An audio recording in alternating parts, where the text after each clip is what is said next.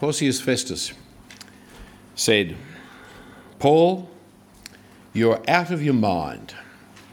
Your great learning is driving you out of your mind. It was the judgment of Porcius Festus, the Roman procurator of Judea. Around 59 AD, he was appointed to the same job that Pontius Pilate had when Jesus was around. On his arrival, he found there was a prisoner who had been languished for several years awaiting a fair trial, namely the Apostle Paul. Festus couldn't understand the Jewish charges that were levelled against him, and so when he was visited by his neighbouring king, Herod Agrippa, who was at least half Jewish, he had Paul explain what the situation was. When Festus heard Paul say that Jesus had risen from the dead, and all the nations were being enlightened by this risen Jesus, he'd had enough. And he proclaimed in this loud voice, Paul, you're out of your mind. Well, we're living in pretty uncertain and troubled times ourselves. Our world is being thrown into conflict through the war in the Middle East, and Christians in particular are being persecuted, robbed, tortured, crucified, beheaded there. Terrorism has made its travel unsafe and has come to our own land now and to our own city, hasn't it? And it brings changes to our freedoms as our governments try to come to terms with it so as to continue to create the kind of security and peaceful way of life that we've known for all our lives here. But we can never know what the future holds. We never know what the days ahead are for the world who would have thought 20 years ago that this was going to happen? We can never know really what the future holds for our children or what it holds for ourselves. And yet we have to make plans in life. We make plans for our future. Even though we can't control our future, we don't know if our plans are ever going to work, we don't know what the future is going to bring to us but yet we've still got to make plans for our future. And so you'll see that we're going to look at the days ahead, although if you notice the outline, we're not going to get to the days ahead until point six of the talk. So I set the question for you now, and you've got to keep listening for through six points to get the right to where we're ever going to come to the answer to the question for the days ahead for you.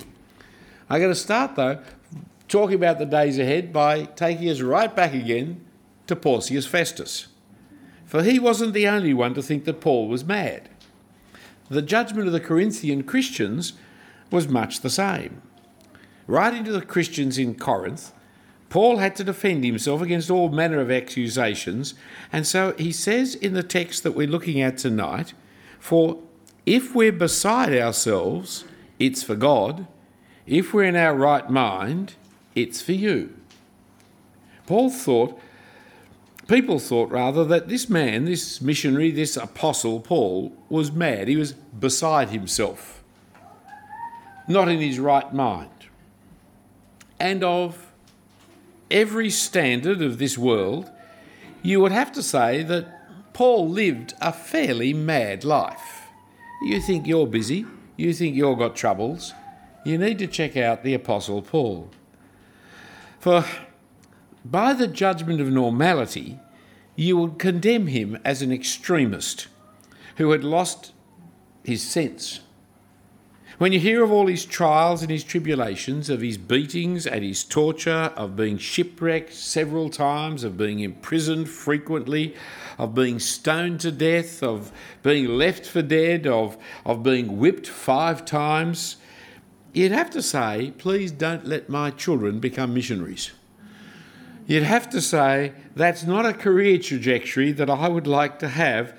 It's one totally mad lifestyle. Why does he keep going when clearly nobody wants him to and everybody's keen to stop him in the most violent forms? So, how does Paul justify his actions? How does he justify himself? And there are two justifications he gives in this passage. One, if he's mad, it's for God. And two, if he's sane, it's for you. Being mad for God isn't something that he's commending or even believing, but he's doing what God told him to do.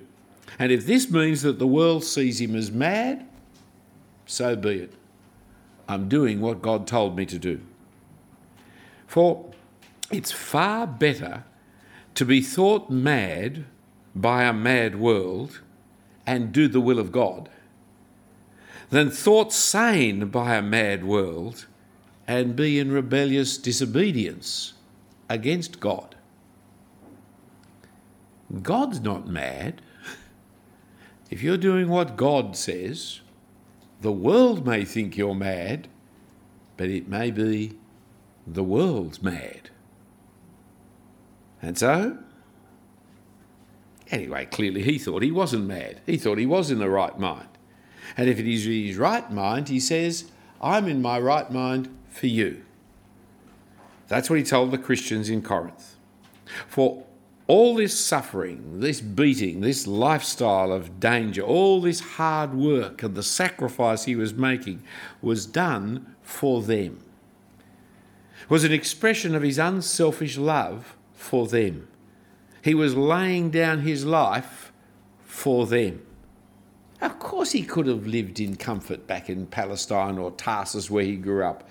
Of course, he could have been a, a well known scholar. He was a leader amongst his own generation. He was quite a famous up and rising leader of his people, and he could have comfortably lived in those circumstances, but he didn't. Why? For them. But how can laying down your life for others be rational, be in your right mind? I mean, in a time of war, it's possible that the sane thing to do is to lay down your life for others. That's, that's a permissible thing to do in war. That's sensible. Or in a moment of, of danger and tragedy, you may probably lay down your life for somebody else. But even then, wisdom teaches you be the one to run for help. That's what my wise mother taught me. She taught me two things about surfing. One, always keep a fat man between you and New Zealand. so she taught me. The second one was if ever there's trouble, you be the one to run for help. That's really good advice, you see, because you're doing something worthwhile, aren't you? You're not being a coward, you're not being uh, hard and ruthless, you, you're helping. You be the one for run for help. But you know, the bloke who runs for help never actually drowns or gets into difficulty himself, does he? My mother knew what she was about keep my children alive. So, fat men between me and New Zealand and run for help. When I go surfing these days, I find it very hard to find anyone fat enough to qualify. and I often find myself as the fat man between New Zealand and the other little children but my mother's not around to instruct me any more on this matter.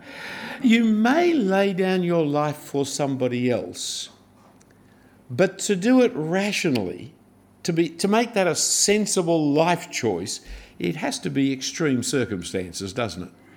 As a way of life, as a choice for a career, and to, to do it as a lifestyle, well, who trains their children to spend their lives sacrificing themselves for others. Paul's explanation of why he did it was because he was controlled by love.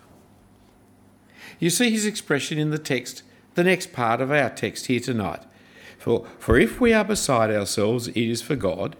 If we're in our right mind, it is for you. For the love of Christ controls us. There is a sense in which his actions were controlled. He was compelled.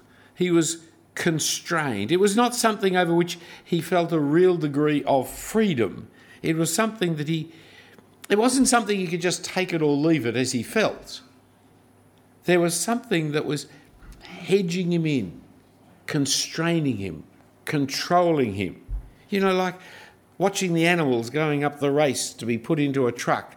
They, they've nowhere else for them to go. They can't go to the right, they can't go to the left. There's a fence that is closing ever, ever smaller, so there's only one place that they can go. He was hedged in, straitened until he completed the task. This was a voluntary, forced to do activity. What is it that controlled him like this? He said it was the love of Christ. For if we are beside ourselves, it's for God. If we are in our right mind, it's for you. For the love of Christ controls us. There was something about the love of Christ which compelled him to do what he was doing, so that he could do no other. He had to act because of this love of Christ. Not his love for Christ, but love, Christ's love for him compelled him. Do you know this love of Christ? Do you know Christ's love for you? In your life, is this a compelling driving force, a motivator for your life? This awareness of Christ's love for you personally? Do you know the love of Christ that has compelled you to take actions that the world would think are mad? They look at you and say, Why on earth does he do those things? When you know you do them because you know the love of Christ. Do you know Christ's love for you like that? What is this love of Christ that can get people to do such extraordinary things? For Paul wasn't alone. He was one of thousands of people whose lives have been marked out by this by extraordinary exploits that they will tell you come from the love of Christ controlling them. Exploits that the world at the time thought were madness themselves, although, interestingly, later on in history, people think they're wonderful. But at the time, they were all thought to be mad. Lord Shaftesbury, who had a campaign to help the poor against the whole problems of the urban poor of the 18th, 19th century, the terrible times with little boys being put up chimneys as chimney sweeps of, of factories that have appallingly abused people. Of, he was thought to be mad, but the love of Christ drove that man to change the laws of Britain, and not only Britain, but the whole of the British Commonwealth, or the Empire as it was then.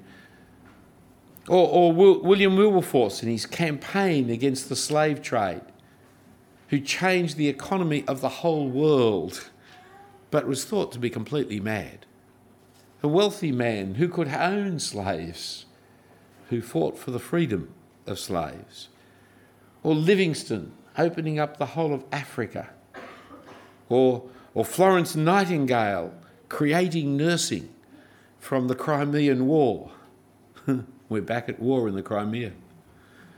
But 100 years, 150 years ago, that war, which was so barbaric that saw people just left for dead, who could be nursed to life, and she went and and the man who was there, a Calvinist Christian man, he was there to preach the gospel from Switzerland.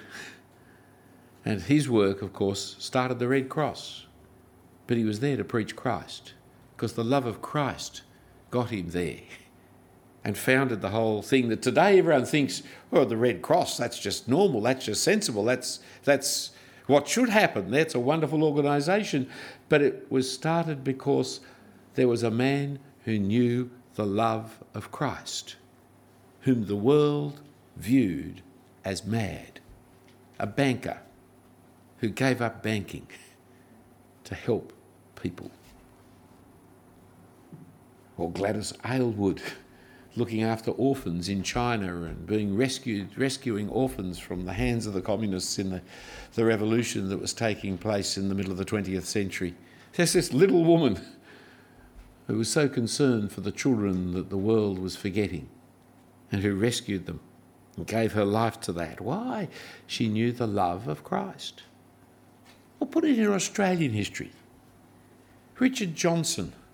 I don't know if you know much about Richard Johnson, but see, here he was. He gave up the comforts of being a Georgian English parish clergyman in order to become the chaplain of a prison at the other end of the world. I mean, most of the people who came out in the First Fleet came out because they were prisoners or because they were soldiers sent to look after the prisoners. Hardly any came out freely, voluntarily. But he did. Why? Well, because he was controlled by another force. Not by the government, not by the prison guards, not by the superior officers. No, the love of Christ drove him to come out and care for the soldiers who didn't want him and the prisoners who didn't care for him. The ends of the world it was. For some people, it still is. But that's all right. We've beaten them at rugby and cricket. And anyway, and it's not just in the past. See, I could fill the evening with stories of men and women who have left the comfortable prosperity of a professional life in Australia because they discovered the compelling love of Christ. See, here are a couple of with their law degrees. I mean, a law degree is today's recipe for writing money, isn't it? For comfortable lifestyle, but they left it all to preach Christ to students overseas, raising their family in a small little apartment without even owning a motor car. Or here are a couple of doctors. Again, in our world's sanity, this is the ideal way to get ahead, isn't it? Oh, what a wonderful joy to be able to say, my son the doctor, my daughter the doctor, and they married together. They, but they gave up Australia, they gave up the comforts of Australia, they gave up medicine in order to proclaim Christ to students in Japan. It's not just in the past, and it's not just the Apostle Paul. All down the centuries, all around the world, people have discovered this love. Do you know the love of Christ? that will motivate and control the way you live like that? Well, let me tell you about this love of Christ. For what is this love of Christ that so motivates people? See, Paul explains it here in this passage in terms of what he concluded. That's how he explains it, you see. I read again, verse 13. For if we are beside ourselves, it is for God. If we're in our right mind, it is for you. For the love of Christ controls us because we have concluded this. See, the love of Christ is not particularly a feeling, it's not a sense of being overwhelmed and carried away in some rapture. The love of Christ is not anti intellectual. It's, it's not insanity, it's not irrational or even irrational. It's something that you can think about, something you can know. It's something that, that you can actually conclude. It's something that, having thought through the whole issue, Paul came to a conclusion about it. It's about a conclusion that many people have come to, an intellectual conclusion persuaded by the evidence. It's a judgment that he has made. It's, it's about a conviction that he has. It's the conviction that one died for all, and therefore all have died. It's a funny thing when you first hear it, but that's what's said. Look, I read again. For if we are beside ourselves, it is for God. If we're in our right mind, it is for you. For the love of Christ controls us because we have concluded this that one has died for all, and therefore all have died. Now let's take those ideas one at a time because now we're moving into something slightly strange when you first hear it, so that we can understand this love of Christ that so motivates change and transforms people. He concluded that one has died. That's just a brute fact. There is a, it's very hard to deny the, the brute fact Jesus was crucified. Only the Muslims reject this fact. The Quran explicitly denies that Jesus was crucified. They say that Jesus was not crucified, did not die that way. Now, both can't be right. If Islam is true, Christianity is false. If Christianity is true, Islam is false. They both may be false, Jesus never lived, but they both can't be true. That's an impossibility. And so when people say all religions teach the same thing, you know they're also wrong, don't you? Because these two deny each other, absolutely contradict each other. All religions can't be right because Islam says Jesus didn't die, Christianity says Jesus did die. And for Christianity, the death of Jesus is absolutely central to the message. So, if Christianity is right, Islam's wrong. If Islam's right, Christianity is wrong. They both can't be right. And therefore, people who think all religions teach the same don't know what they're talking about. That's why they get elected to Parliament. Here's the. Oh, that was naughty. I shouldn't say that. There are some very nice, fine Christian people in Parliament, and we've got to pray for them that they will be wise at the moment. That's why they're journalists. Now, what about you, though? Are you convinced that Jesus was crucified? I mean, the evidence seems overwhelming. All the early Christian and non Christian sources that we have say that he died by crucifixion. Josephus, the Jewish historian, Tacitus, the Roman historian, they tell us that Jesus was crucified under Pontius Pilate. They weren't Christians, but that's the story they tell. That's the history as they knew it. And the New Testament writers, in page after page, book after book, speak of his death by crucifixion. To cut the crucifixion out of the Bible is to turn the Bible into confetti. But what about you? Are you persuaded that he died?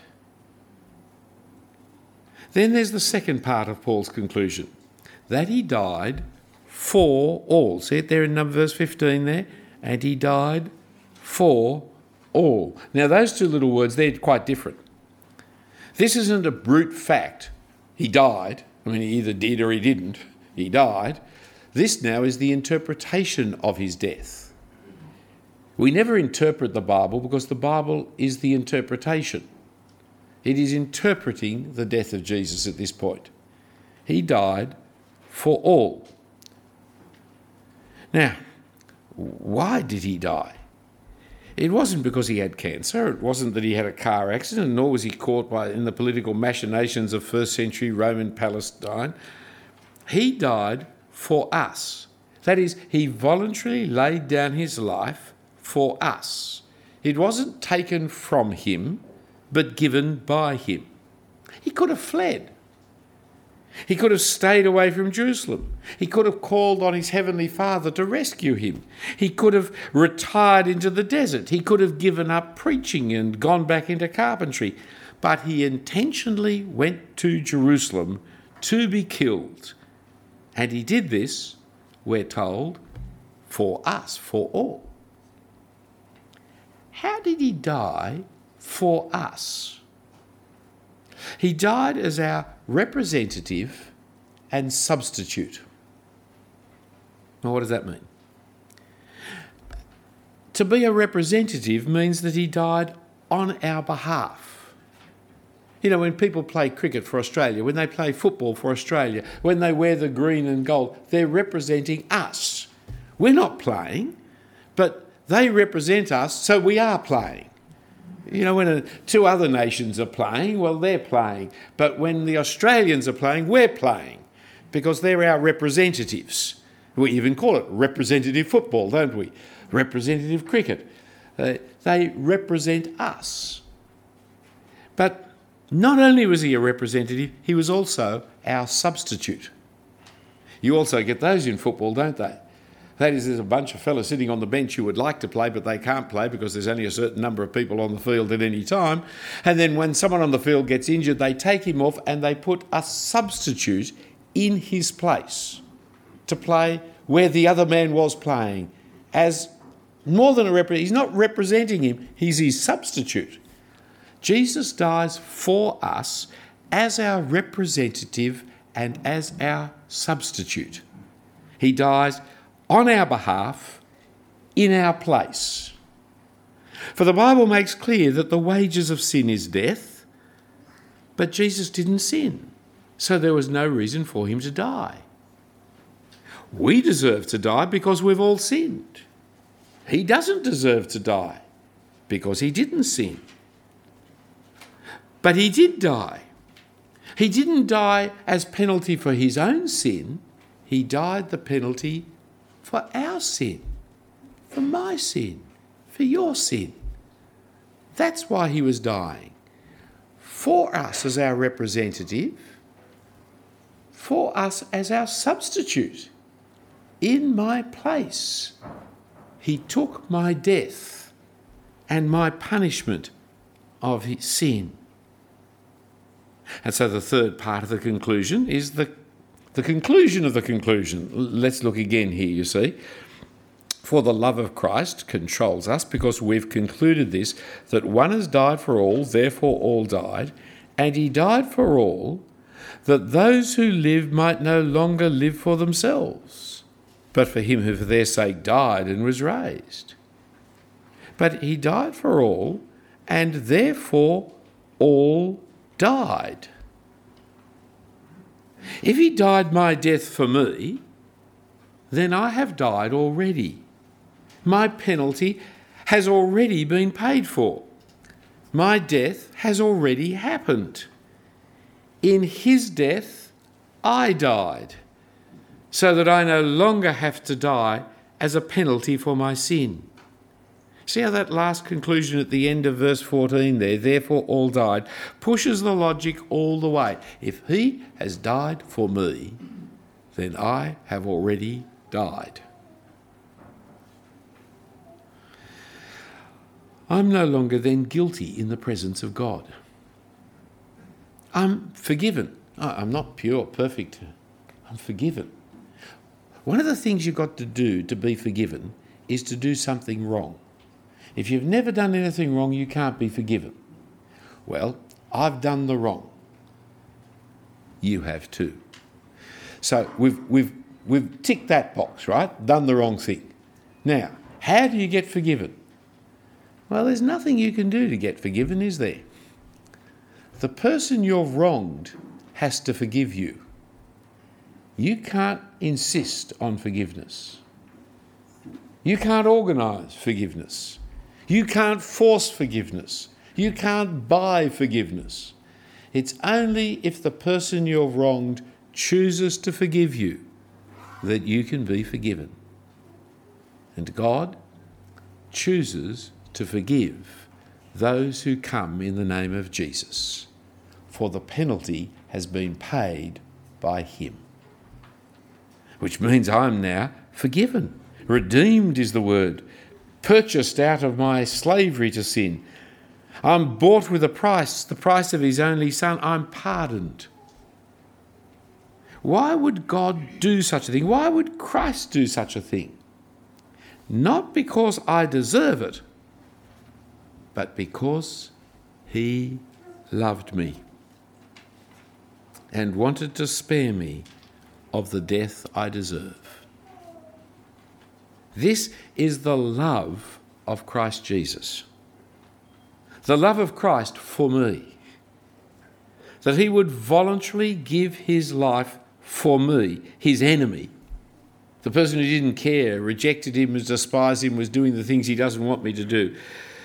That he would give his life for me so that I may avoid the death I deserve and enjoy the eternal life he wins for me, that he does that for me for no other reason than he loves me. Once I've understood that, once I've concluded that, once I've grasped that, then I am grasped by his love. I'm overwhelmed by his love. And so the third part of the conclusion, therefore all have died, pushes us even further for his death is our sanity. For now that I'm forgiven, and I know that I'm forgiven, now that my life and eternity are certain, I'm able to relate to God. Not out of fear of punishment, the punishment's already happened, but out of the love of forgiveness. It changes the way you relate. Let me help you understand this one. It's very simple, really. Some many years ago, I was caught in a public debate on the subject of is whaling murder? And so, not knowing anything about the subject, I went to the local library and borrowed some books on whaling, or one book particularly on whaling. And I found out all about whales. I could give you a whole lecture on whales, but you really wouldn't want to hear it. And so I went off into the debate, and uh, it poured with rain and hailed that night, and hardly anybody turned up. And so it was a dud of an evening, if ever there was one. Anyway, sometime later, I got a note from the library about the book that I hadn't returned, which I had returned. But they said I hadn't returned. So I looked around my office and I wasn't there. So I said, no, no, uh, I'll ignore the book. I said, you know, if, you, if you've returned it, there's no point to do anything. So I thought I've returned it, and so there's no point doing it. I threw the note away, and they sent me another note. And I said, no, no, I've returned this book. And they sent me another one. So I rang them up and said, oh, I returned that book. And they said, well, we haven't got it. And I said, well, I've returned it. And so about three years later, when my, one of my children was in my study, they, they said, what's this book here, Daddy, on whaling and whales? And I thought, oh, yeah, there's that, there's that book there, isn't it? And then a little while later, this child said, Daddy, it's got a library book card in here. This isn't your book. You know, children have got this uh, capacity for kind of putting their finger on the truth that you don't want to know about. And I said, Oh, yes, yes, well, I, I must return that sometime. Just put it back at the moment, dear. I'll get around to it. And, and then, uh, you know, six months later, uh, another little voice came to me. Uh, that book's still here, Dad. And I said, oh, yeah, yeah, well, I'll get around to it. And I thought it really wasn't. It wasn't a very good library. You know, it's a crummy library. It was just down the road, and wasn't many books that were worthwhile. Only one book on whaling, and I had it anyway. So I mean, there was nothing really to go there, and there's no need to go there. Really, was there? So I didn't bother. Finally, after some years, I realised I really had to return this book. Can you work out the kind of fine that you're involved? I mean, it was more than just the cost of the book by that stage. I could have bought half the library by the amount that I owed by that stage of the game. So I go back very shamefaced and, uh, you know, this crummy little library and went to the librarian and said, oh, I'm sorry, but uh, I thought I'd return this, but I found it and uh, I didn't say what was the truth. My daughter had found it several times over the last few years. I found it and I want to return it and I'll have to pay the fine. And she looked at it and said, Well, this has been out for a long, long time. And I said, Yeah, yes, yes, yes, it has been lost for a long time, you know. And uh, she said, uh, Well, you know, the fine. Uh, she said, Well, we, I mean, you couldn't charge that. She said, We're just glad to get the book back, you know. If you pay, it was a minimal fine, then uh, we're really glad. Thank you for bringing it in. So I paid my $2 or whatever it was.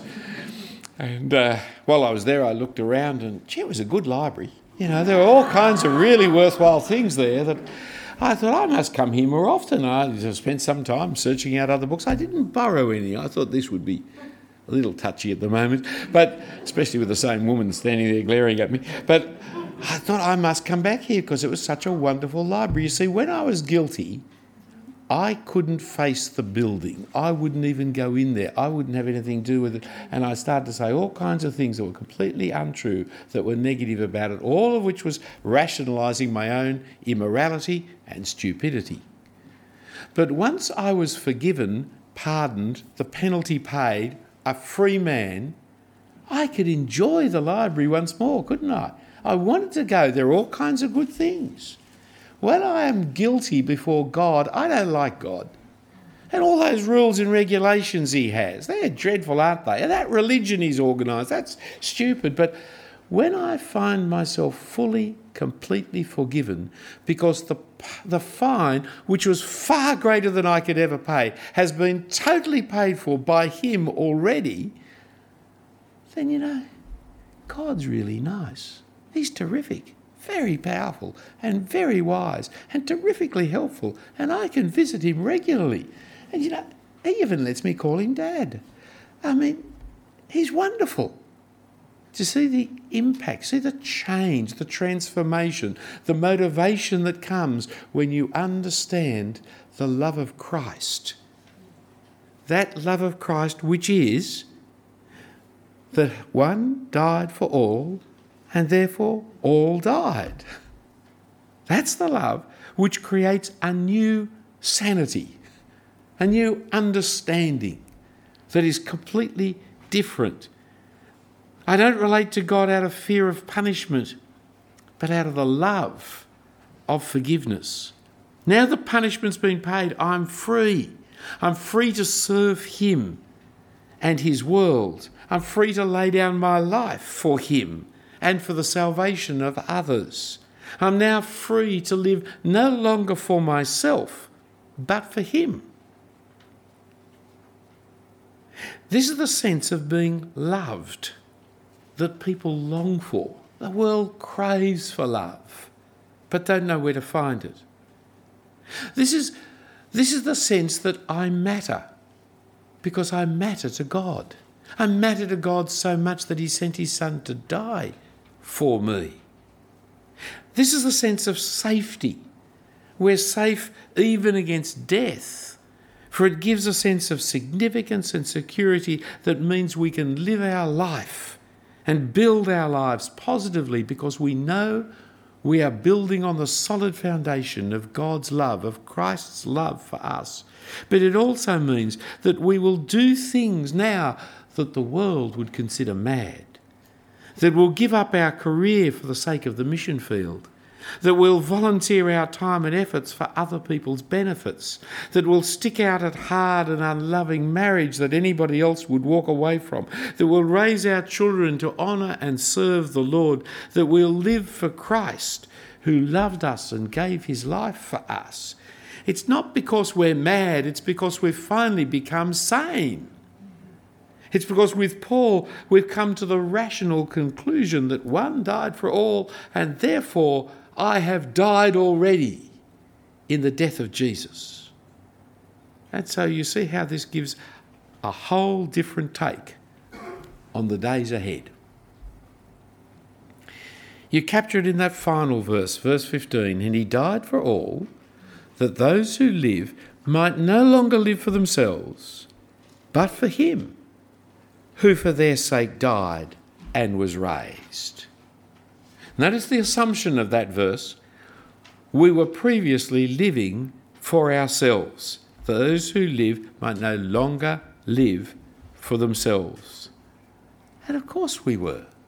That's what everybody does. That's the normal way of living. That's the sane way of life. Karaoke bars around the Western world. What is the most popular song? That people sing?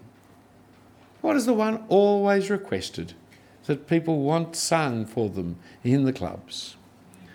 I did it my way. I had my ups, had my downs. There were good times, there were bad times. But the thing that makes it right was I did it my way. That's normality. That's sanity in a mad world everybody doing their own thing, how can society work? How can your family work if everybody does their own thing, their own way? But that's what the world is. And you can say, no, Philip, no, I don't do it for myself, I do it for my children. And I say, yes, but notice whose children you do it for your own. Your children are just an extension of yourself at that point. You're not doing it for other people's children, it's your own children. For many of us, We do it for our own children because we've given up trying to get anything out of life for ourselves. It's only the next generation is the way in which we'll live. I can't play cricket for Australia, but my children, no, they're too old too. My grandchildren, one of my grandsons, he'll play cricket for Australia. And so I live my life through him. I'm living my life through him. But understanding Jesus' love, understanding Jesus' death, remotivates us, changes the whole direction of life. No longer living for myself, but now for Him. For when you live for Him, who is truly God, not for yourself, not for your own family, your own children, when you're living for Him who died for us and was raised again, then what He wants you to do is to live for others. And so it changes everything. The Creator, the Redeemer of the world, who now sits at the right hand of God, ruling over the whole universe, who will judge one day not only the living but the dead, when you're living for Him, when you do what He wants you to do, then you will do it the way He did it too. You will lay down your life for others, as He laid down His life for you. And when you lay down your life for others, when that's now what my life is going to be about, all the hundreds of decisions I make about life get changed. And so the young doctors give up medicine and go to Japan to explain to, ch- to Japanese students about the gospel of Jesus and the love that he has. And so the lawyers give up being lawyers and making all the money that they do in order to go off to Europe to explain to French people about the love of God that is found in Christ Jesus. And so people's choices in life change completely. For their motivation for living has changed completely. The Apostle Paul, just in a chapter before this, said, What we proclaim is not ourselves, but Jesus Christ as Lord with ourselves as your servants. The Greek word actually is slaves for Jesus' sake. We go through life proclaiming Jesus. He's Lord. But if He's Lord, then I'm His slave. And if I'm His slave, then what He's told me to do is to serve you. Because He's told you to serve others. And so Paul wasn't an extremist fanatic, he was a normal Christian.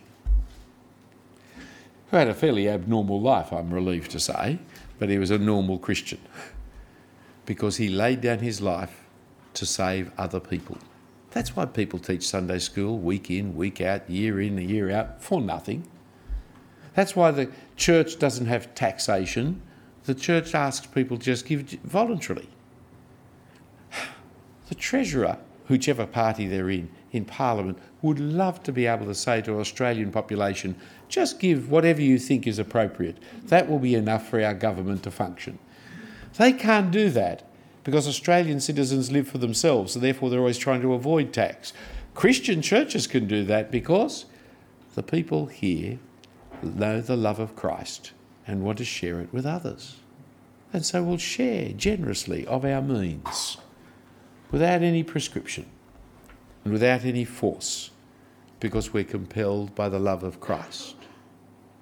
And so the choices of life, little choices, like how much money you put in an offertory on a Sunday morning, big choices, where you're going to live, and who, what job you're going to do, who you'd marry, how you raise your children, all driven and motivated by the love of Christ. But if you haven't got that, you haven't got the love of Christ, you don't know about the love of Christ, there's no point putting on the Christian behaviour. It doesn't work. Doesn't make sense. It is madness. If you do know the love of Christ, then there's no point living the way the world lives because it's mad. It's a mad, mad world, and no one knows how to fix it. That Jesus Christ has fixed me? Has He fixed you? Well, I'm going to lead in prayer, and then we're going to go question time. Is that right? Let's let's pray. Heavenly Father, we thank and praise you for the Lord Jesus Christ. We thank you for your love and for his love, that he willingly accepted your commission to lovingly lay down his life for us. That as our representative and as our substitute, he would bear the penalty for our sin, paying fully for it and offering forgiveness, pardon, and salvation to us sinners. We thank you for this, Father. We praise you for the Lord Jesus. And we pray, Father, that each one of us here this night might have that same conclusion that Paul had, that same understanding of one dying for all and therefore all dying. That we, with the Apostle Paul, would no longer live for ourselves, but motivated, controlled, constrained by this love of Christ we might live our lives for others. And so, Heavenly Father, we do help us not only to have this redirection of life, but the wisdom to know how to put this new direction into practice in the big decisions of life and in the little ones. We ask it in Jesus' name. Amen.